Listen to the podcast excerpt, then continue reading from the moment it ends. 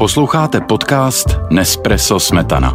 Interview se zajímavými lidmi veřejného života. Dnes schutí exkluzivní kávy Nespresso Stockholm Fortisio Lungo. Očekávejte kávu, která bude černá, se sladovým aroma, které pochází ze vzácné monzunované arabiky. Užijte si velký šálek kávy jako švédové, ideálně třeba v kombinaci s typickým skořicovým šnekem. Já vás srdečně vítám u dalšího dílu našeho podcastu a s velkou radostí vítám i svého dnešního hosta, bývalého závodního jezdce a zakladatele značky Kolfestka, Michala Mourečka. Michale, dobrý den. Dobrý den. Dojel jste na kole? Dojel. Fakt? Mhm. Co to bylo za trasu? Praha Karlovy Vary? Praha Karlovy Vary, no. Jako tribut Miloši Formanovi. Tohle to provozuju posledních šest let. Jak dlouho to trvá dojet? Něco málo přes pět hodin. Kolik člověk potká šílených řidičů, co ho ohrozí na životě?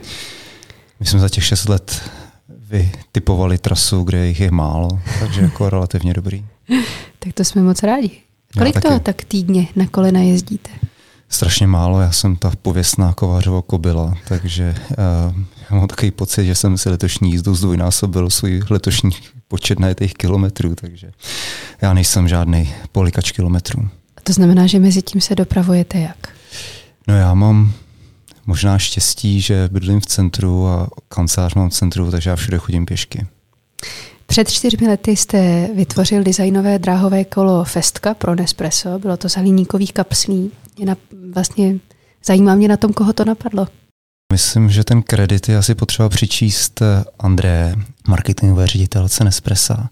My jsme se potkali nad kávou a bavili jsme se o udržitelnosti a někoho z nás napadlo, že by vlastně bylo dobré to odprezentovat na kole. A za nějakou dobu jsme to kolo dali dohromady. Ano, jmenovalo se Festka Limited Edition for Nespresso. Vznikalo několik měsíců, pokud se nepletu. A na jeho výrobu bylo použito přibližně, ale ono je tedy uvedeno, že je to přibližně a zároveň je tam dost přesné číslo 995 kapslí Nespresso. To mám z nějaké tiskové zprávy. Je to, to číslo sedí? No mělo by pravděpodobně sedět. Těch kapsí jsme na to použili strašně moc, ale uh, když se potom uh, vlastně uh, zvážila hmotnost těch trubek a zvážil se počet použitých kapslí, tak to odpovídalo právě těm necelý tisíce kapslím. Jinak samozřejmě toho hliníku jsme museli udělat trošičku víc, protože tam byly nějaké odřezky. A kde jste je vzali, ty kapsle? To byl taky složitý proces, protože vlastně ten odpad, pokud si pamatuju správně, tak je jako biohazard, eh, takže to byl docela složitý proces a myslím, že jenom půlku času eh, při té přípravě nám zabrala tady ta logistika z toho, aby jsme našli někoho, kdo s tím může nakládat, aby jsme věděli, kde máme rozstavit, aby jsme z ní zase mohli udělat ty trubky a tak, takže to bylo pro mě velký dobrodružství. K té spolupráci jste řekl, cituji, navrhnout a sestavit kolo z recyklovaného hliníku bylo pro nás velkou výzvou a dobrodružstvím. Myšlenka recyklace je nám blízká a proto nás tento projekt od začátku velmi zaujal. Nespresso je známé svým citem pro design, ekologii a kvalitu. Co je pro vás víc? Kvalita, design, respekt k životnímu prostředí? Pro mě osobně je to asi uh, vlastně kombinace všeho. Uh, to jsem trochu čekala, ale no, kdybyste jasně, to nějak my, se seřadil, aby Prostě ten žebříček hodnot byl pro našeho posluchače úplně jednoznačný. Chystám se na to. A, a je to pro mě všechno z hlediska vlastně jako třeba naší firmní kultury, ale v, takže v průměru bych řekl, že to asi odpovídá. Nicméně e, my stavíme kolené pro sebe, ale pro klienty a ti klienti mají každý z nich e, nějaký e, svoje jiný přání a pro každýho něco znamená víc. Takže v, bych řekl, že Udržitelnost zajímá nás jako firmu, protože neradi eh, plítváme a vlastně, když jsme zakládali eh, firmu, tak jsme hledali nějaký způsob, který bude šetrný k životnímu prostředí, protože to cyklistika úplně, nebo výroba kol úplně není. A kvalita je taky důležitá, důležitý aspekt, protože souvisí s tou udržitelností. Čím díl vám kolo vydrží, tím díl si nekoupíte nový a nevznikne žádný další zbytečný produkt. A design kupujete očima, každý chce mít hezkou věc. Když máte hezký kolo, tak na něm častěji jezdíte. Rozumím tomu správně, že každý kus je originál? V našem případě ano, protože v, buď je originál díky tomu, že je vyroben na míru o vaší postavě, anebo je originálem tím grafickým stvárněním nebo obojím. To znamená, že dvě identická kola Festka neexistují. Myslím si, že neexistují. Jak reálná je představa, že by se v dohledné době dělala většina kol z recyklovaného hliníku třeba? Hmm. Je to utopie? Utopie to asi není. Myslím si, že tomu třeba COVID hodně pomohl, protože víc a víc firm se zamyslelo a nechala je Čína trošku ve štychu v této době. A v jakém mají... smyslu? Cyklistika je obětí globálního průmyslu, jako velmi, protože většina uh, cyklistických komponentů se vyrábí v Číně a všichni na ní závisí, takže vlastně když um, vnímáte celou řadu značek, jenom v České republice, myslím, působí 360 uh, značek, které vlastně dodávají kola, tak všech, těch 360 značek je v podstatě závisí na třech velkých dodavatelích těch jednotlivých komponentů. Ty si to nechávají v té Číně vyrábět. Kdyby se stáhli, neobjednávali to v těch pár obřích fabrikách a dělali to v Evropě nebo v Americe nebo kdekoliv jinde, tak eh, si myslím, že je už dneska ta eh, doba přirozeně dotlačí toho, že budou využívat recyklovaného hliníku. Jaké jsou teď eh, další trendy materiály ve světě cyklistiky? Ve světě cyklistiky dominuje karbon, což je vlastně materiál, který je v pořádku. Nicméně, co je třeba problém, je, že u té masové výroby která se opět eh, vyrábí primárně v Číně, tak eh, to je to, co lidi možná nenapadne, tak zhruba 30% toho materiálu, který se na to kolo spotřebuje, tak je odpad a téměř ho nejde vyrecyklovat. Takže z toho, byť je cyklistika považovaná za ekologický sport, tak drtivá většina těch kol zanechává celkem výraznou stopu. Už někdo spočítal tu bilanci mezi tím, jak to životní prostředí zatížíme výrobou kol a tím, kolik mu ulehčíme tím, že na těch kolech jezdíme? Takovou informaci nevím, ale eh, je pro mě s podivem, že se tomu vlastně jako nikdo nevěnuje, že, ten, že ty velcí výrobci eh, stojí eh, mimo tady ty radary ekologických združení, že se tím nikdo nezabývá, protože když si uvědomíte, že ty největší výrobci vyrábí třeba kolem 5 milionů kusů ročně, tak potom ta ekologická zátěž planety je z toho jako relativně velká. Cyklistům se zatím celosvětově toleruje káva jako doping. Není to zvláštní?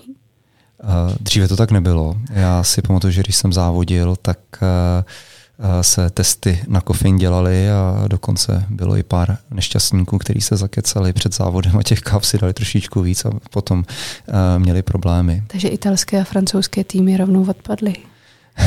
Nebo to byly i příslušníci jiný zemí. To je kafe je strašný fenomén. Dokonce bych řekl, že uh, daleko většími uh, milovníky kávy v cyklistice jsou angličané třeba než italové. Aha. No, tak, uh, ale jako teď dávám dohromady pouze jako ty, ty cyklistické komunity, tak tam jako vynikají angličané a, a káva je jako obrovským tématem v cyklistice. A teď už se tady smí, pokud se nepletu.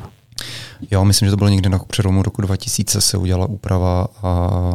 Čím to je? Nespresso a další zalobovali? Nebo máte nějaké jiné interní informace? Myslím si, že to je tak, že se eh, čas od času udělá nějaký upgrade těch věcí, nebo ten se dělá každoročně, spíš se tam víc a víc věcí na ten seznam těch zakázaných látek přidává a to kafe bylo vlastně nesmysl, protože... Už taková legrace. To byla taková legrace, ale přesto tam byla a přesto jako spoustu lidí uh, na to dojelo úplně zbytečně, tak uh, asi se někdo chytře zamyslel a to kafe z toho vyhodil a můžeme konzumovat více a více Nespressa. U kávy ještě zůstaneme, je to pravidelná rubrika, respektive rychlo anketa. Jste ready? Jsem.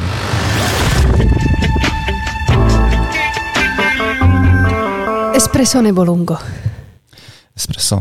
S mlékem nebo bez? Bez. Cukr ano nebo ne? Ne.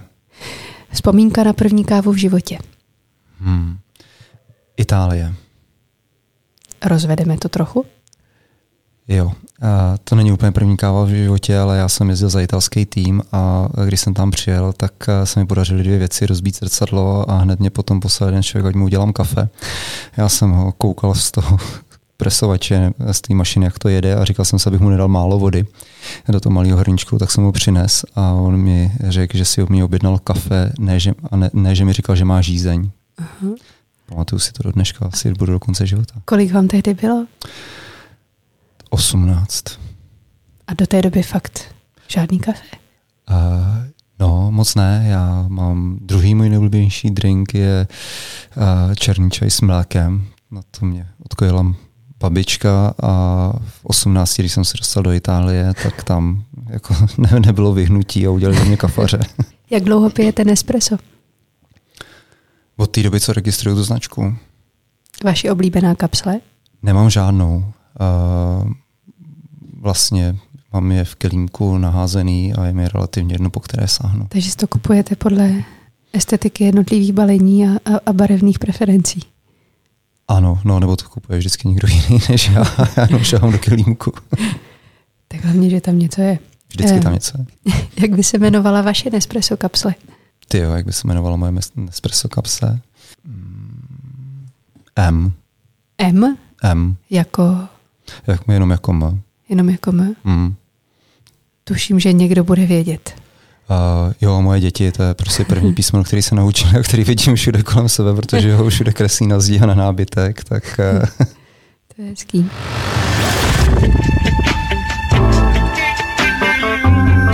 Na filmovém festivalu v Karlových Varech jste představili dvě nová kola. V čem jsou výjimečná? Svým designem. Uh, je to již naše několikátá spolupráce s umělci. Tentokrát to byla dvojice Ondráš a Kašpárek a mm, ty kola jsou tvořeny takovou speciální metodou, kdy se kreslí na vodní hladinu barvami a potom se ta, z té vodní hladiny to přenese na rám toho kola. Jak přesně vstupují umění a design do světa cyklistiky?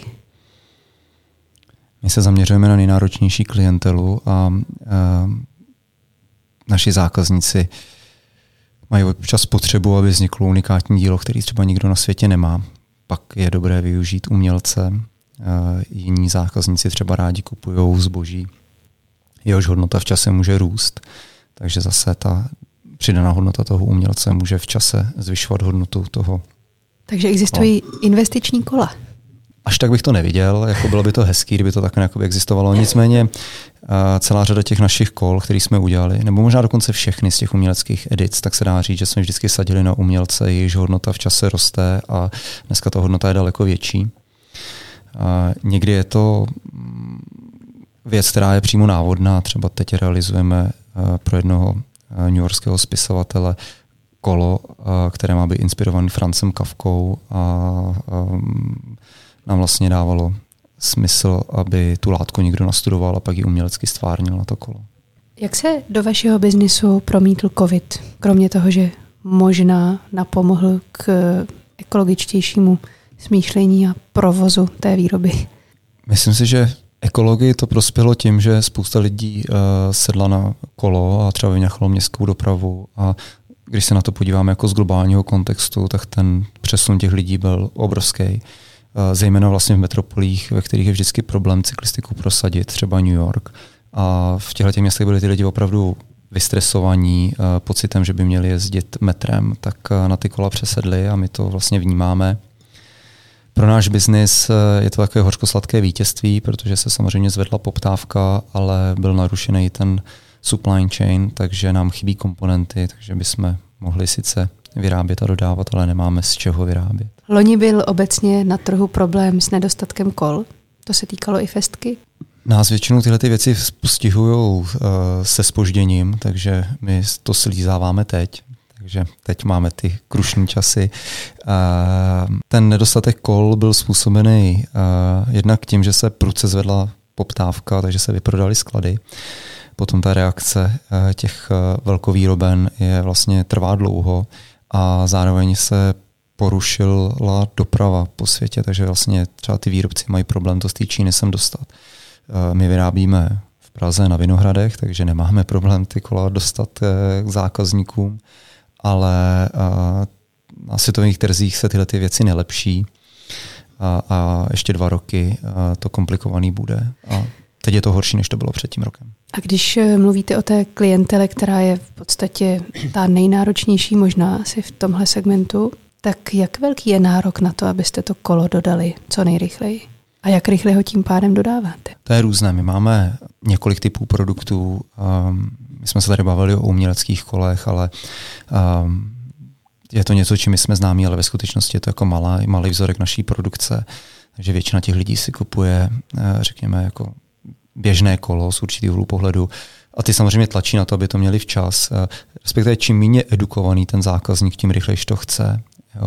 Když má zkušenost se stavbou kol, tak eh, z pravidla firma, jako jsme my, vám nedodá kolo dříve než za dva roky. My to standardně umíme do třech měsíců, takže v tomto jsme velmi výjimeční. Díky covidu, tak nám to teď trvá kolem půl roku. Aha, eh, já vím o tom, že si u vás kolo objednal jeden hollywoodský herec, eh, který ale vlastně je v Praze dočasně, tak k čemu je mu kolo za dva roky? Zrovna tady ten jich má několik těch kol, takže eh, zrovna ve středu jsme spolu strávili skoro celý den nad dalším projektem. Um, to je zrovna možná případ jako uh, klasického zákazníka, pro něhož je stavba toho kola. Uh, ta, ta cesta k tomu vzniku je ten cíl, takže je vlastně jedno, jak to dlouho trvá. On si užívá v podstatě ten proces, tu komunikaci s náma, to přemýšlení nad tím, ten vztah eh, s designerem, který mu to navrhuje, s, s člověkem, který mu radí s komponenty a rozhodně má na čem jezdit, takže to nekupuje si kolo, protože nemá na čem jezdit. Prozradíme, kdo to je? Eh, v případě tady toho to prozradit můžem, protože jo? je to člověk, který se uh, tím uh, netají. Tak to prozraďte. Je to Orlando Bloom. Kdo je nejnáročnější zákazník, se kterým jste se potkal? Nemusím asi nutně znát jméno, jedně, že by to bylo úplně něco veřejně známého a, a posluchač by to ocenil, ale e, zajímá mě vlastně, kam až může ta náročnost a ta, jak si to zadání základní jít v té v specifičnosti a přesnosti a pro vás náročnosti. Nejnáročnější je zákazník, ten, který neví, co si kupuje. A to je vlastně jako problém. Na tady to se mě ptá celá řada lidí, protože viděli třeba věci, které vypadají, že musely být komplikované, ale ty nejkomplikovanější věci většinou vznikají ve spolupráci s velmi osvíceným zákazníkem. Takže ve skutečnosti ten, kdo nám způsobuje nejvíce vrásek, tak jsou vlastně opravdu obyčejný kola, u kterých ty lidi třeba nedomysleli nějakou věc a jsou to vlastně víc tak jako nedorozumění. Typicky uh, nedávno my jsem byl svědkem toho, jak jeden čínský zákazník si stěžoval na barvu a, a volal nám přes uh, FaceTime a zabíral uh, tím FaceTimem monitor svého počítače a stěžoval si na odstín šedivé barvy. Jako, a, a no, tak nepochopil, že nemá vykalibrovaný ten monitor, že ta realita bude asi trošku jiná. No. Takže tohle jsou taky jako věci, které se špatně řeší. Jinak ty komplikované věci my asi umíme otypovat toho zákazníka, takže uh, když si nejsme jisti, uh, že, by, že je to ten správný pro tu cestu, tak se do toho radši nepouštíme. Nutno říct, že vaše kola se pořizují za šestimístné částky v korunách. Kolik Čechů na to má? Uh, Takhle, kolik Čechů na to má a chce to? To je ta správná otázka. Čechů na to má asi spoustu. To je dokonce zajímavý, že um, ten uh, český zákazník je vlastně velmi dobrý zákazník. My děláme každý rok takovou hit parádu, kdy necháme lidi zvolit, který z těch kol, který jsme v tom roce vy, vyrobili, se jim líbí nejvíc. A, a každoročně je tam největší zastoupení právě Čechů. Jo, to je pro mě jako přesto, že pouze 3% těch kol, které vyrobíme, skončí v České republice, tak většinou jsou to ty nejlepší stavby, které se tady dělají. Um, Čech, český zákazník ale uh, spadá do evropské rodiny, takže my to chování těch zákazníků vlastně rozdělujeme na azijský, evropský a potom je to uh, Amerika. Možná je třeba zajímavý, že uh, Kolumbie, uh, nebo kola, které do, do Kolumbie, tak jsou velmi podobná tomu, co si objednávají lidi u nás. Jo. To je taková zvláštní věc. A ty naše kola začínají na 150 tisíc eh, korun. To je taková jakoby stupní, eh, stupenka do toho. Takových kol se v České republice prodá jako strašně moc, ale Evropa je obecně ovlivněná tím, že lidé kupují to, co vidí na Tour de France a tomu, eh, tomu komerčnímu produktu přisuzují jako vyšší váhu. A proto prodáváme jako drtivou většinou část naší produkce do Ázie, kde, ten, kde ty zvyklosti jsou prostě trošičku jiný. Před pěti lety jste řekl magazínu Reporter. Festka je postavená na vlastním vývoji. Máme úzkou spolupráci s vysokými školami, ČVUT nám pomáhá s materiály, Umprum s designem. Když scháníme nového člověka, chodíme a ptáme se, kdo je tady v daném oboru nejlepší. Zůstanu u gastronomické terminologie. Dobře víme, že si pěstujeme vlastní zeleninu a chováme vlastní zvířata. Konec citátu. Mm, teď zrovna někoho scháníte? My pořád někoho scháníme. Vlastně je to založený na týmu lidí, ty, ten, ten náš tým je vlastně skvělý. Uh, uh, ty lidi mám rád a um, je třeba strašně zajímavé, to se lidi ptají, jak vybíráme lidi na jednotlivé pozice a my vlastně uh, velký, velkou důležitost třeba přikládáme charakteristice jako tý, toho člověka, takže třeba rámaři, který spojují ty trubky, tak uh, to musí být totální introvert. Jo. Vlastně to jsou lidi, kteří si nepovídají, protože on, když se zapovídá, tak může udělat chybu. Jo. A takže tam máme oddělení, kde jsou tyhle ti lidé a to je jako velmi zvláštní jako skupina A kolik lidí. tam takhle spolu soužije introvertů, kteří se pro jistotu navzájem radši neosloví? Oni pracují ve dvou směnách, ale takže se jich tam potkává vlastně, jako v překryvu jich je tam šest, z toho vlastně vždycky jako tři jsou ti eh, stálí, co to umí a tři se trénují uh, na, na nové, protože ten trénink uh, zabere kolem zhruba osmi měsíců, než se to ten člověk naučí. A kolik pro vás v tuhle chvíli tedy celkem pracuje lidí? Těch kor lidí, na kterých to stojí, tak těch je zhruba 20. Ten tým okolo je zhruba stejně tak velký. Opakovaně říkáte, chceme být světovou jedničkou, největší mezi malými. Tak co, kde se to splní? Uh, no, my už vlastně asi skoro budeme ty největší mezi těmi malými. Už jste velcí. Mezi těmi malými ano. Tak a teď potřebujeme být nejmenší mezi těmi velkými. to znamená, že se nikdy nezvítězíte. A to je tak trošku naše strategie, naše, eh, jo, jako cyklistika je o prohrávání, takže já díky své profesionální kariéře jsem zvyklý prohrávat, protože cyklisti jenom prohrávají, ta, ta výhra je jako minimální, takže to je docela dobrá výbr, výzbroj do života. A našim, eh, naší strategií je být pod radarem, tak aby vlastně jsme neohrožovali ty velký a oni nás nechali v klidu žít, protože samozřejmě ten svět eh, komerční je vlastně jakoby tvrdý a když někomu lezete do zelí, tak eh, čelíte někomu, kdo disponuje miliardami a my se snažíme být neviditelný a paběrkovat tam, eh, kam ti velcí nejdou a s tím jsme spokojení. Tak my vám v tom budeme držet palce. Žijte v klidu, míru a štěstí. Moc vám děkuji za to, že jste přijal naše pozvání. Mějte se krásně. Díky.